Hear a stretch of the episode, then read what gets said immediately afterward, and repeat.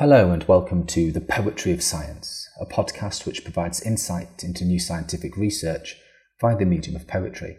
I'm your host, Dr. Sam Illingworth, and each week I'll be introducing you to some of the latest scientific findings and sharing a selection of science themed poetry. If you enjoy this podcast, then please consider giving it a rating and leaving some feedback in your podcast directory of choice. And if you really enjoy it, then why not share it with a friend? After all, we could all do with a little bit more poetry in our lives.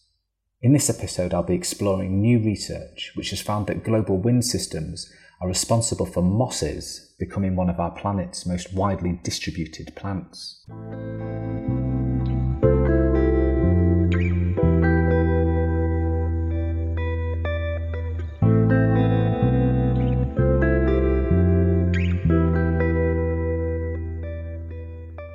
Spread out like a living blanket of dewy jade, the fire moss basks in its ubiquity.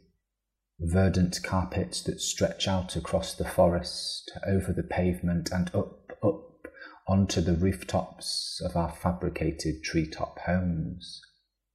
Strips of mottled green that lie in rootless ordered bands, carried across oceans on unseen hands, their delicate touch brushing off the hidden geographies of this turbulent dispersal. This poem is inspired by research published in Frontiers in Plant Science, which has found that global wind patterns are closely linked to the relative ubiquity of mosses. Mosses are any one of at least 12,000 species of small, spore bearing land plants. They are one of the oldest plant groups on Earth and are distributed throughout the world, except in areas of salt water. Most mosses grow in damp, shaded places, but they are extremely resilient organisms that can survive in almost any condition thriving in forests, rooftops, pavements, and even polar climates. However, exactly how mosses have come to occupy almost every nook and cranny of our planet is not entirely clear. In this new study, researchers have shown that there is a remarkable overlap between global wind patterns and the way in which one species of moss has spread over time. Ceratodon purpureus, which goes by the more common name of fire moss, redshank, and purple horn toothed moss, depending on geographic location, is one of the world's most widespread moss species, with its high tolerance to pollutants meaning that it is common in many urban and industrial environments. In this study, researchers used genetic samples from fire moss collected from dried plant collections or herbaria from around the world. These genetic samples were then used to build an extensive evolutionary tree, and by comparing this to global wind patterns, the researchers were able to show that these wind patterns were responsible for similar species of moss being observed in distinct latitudinal bands. For example, moss spores from North America are likely blown by the prevailing westerlies across the Atlantic to Denmark. As well as helping to determine the provenance and distribution of mosses, these findings could also help to explain the spread of other organisms, such as bacteria and fungi, which are also spread via microscopic airborne particles transported by the wind. Now that you've heard the science, let me read the poem to you again. Spread out like a living blanket of dewy jade, the fire moss basks in its ubiquity.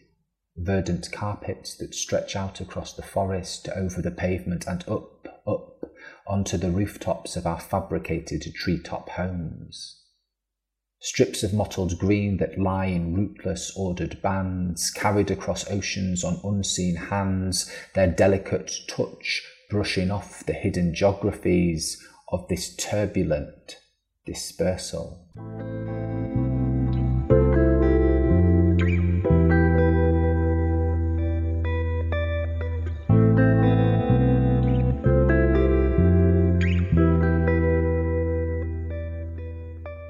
In this section of the podcast, I'd like to share a poem written by another poet on a topic related to the science that has been discussed so far. In this episode, I'll be reading Moss by Bruce Guernsey.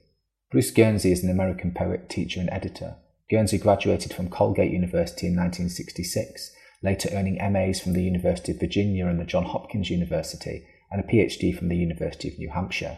His poetry collections include Lost Wealth, published in 1974, January Thaw, published in 1982, and New England Primer, published in 2008.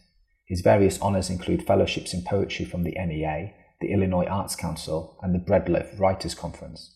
Guernsey is currently a Distinguished Professor Emeritus at Eastern Illinois University, where he has taught creative writing and American literature for 25 years. Moss by Bruce Guernsey. How must it be to be moss, that slipcover of rocks?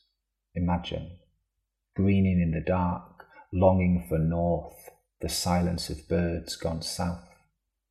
How does moss do it? All day in a dank place and never a cough, a wet dust where light falls, where the chisel cut the name.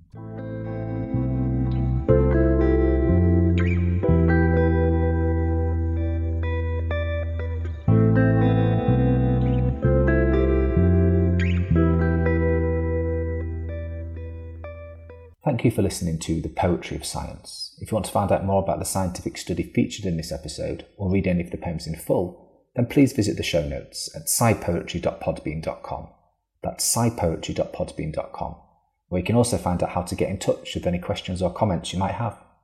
Thanks for listening.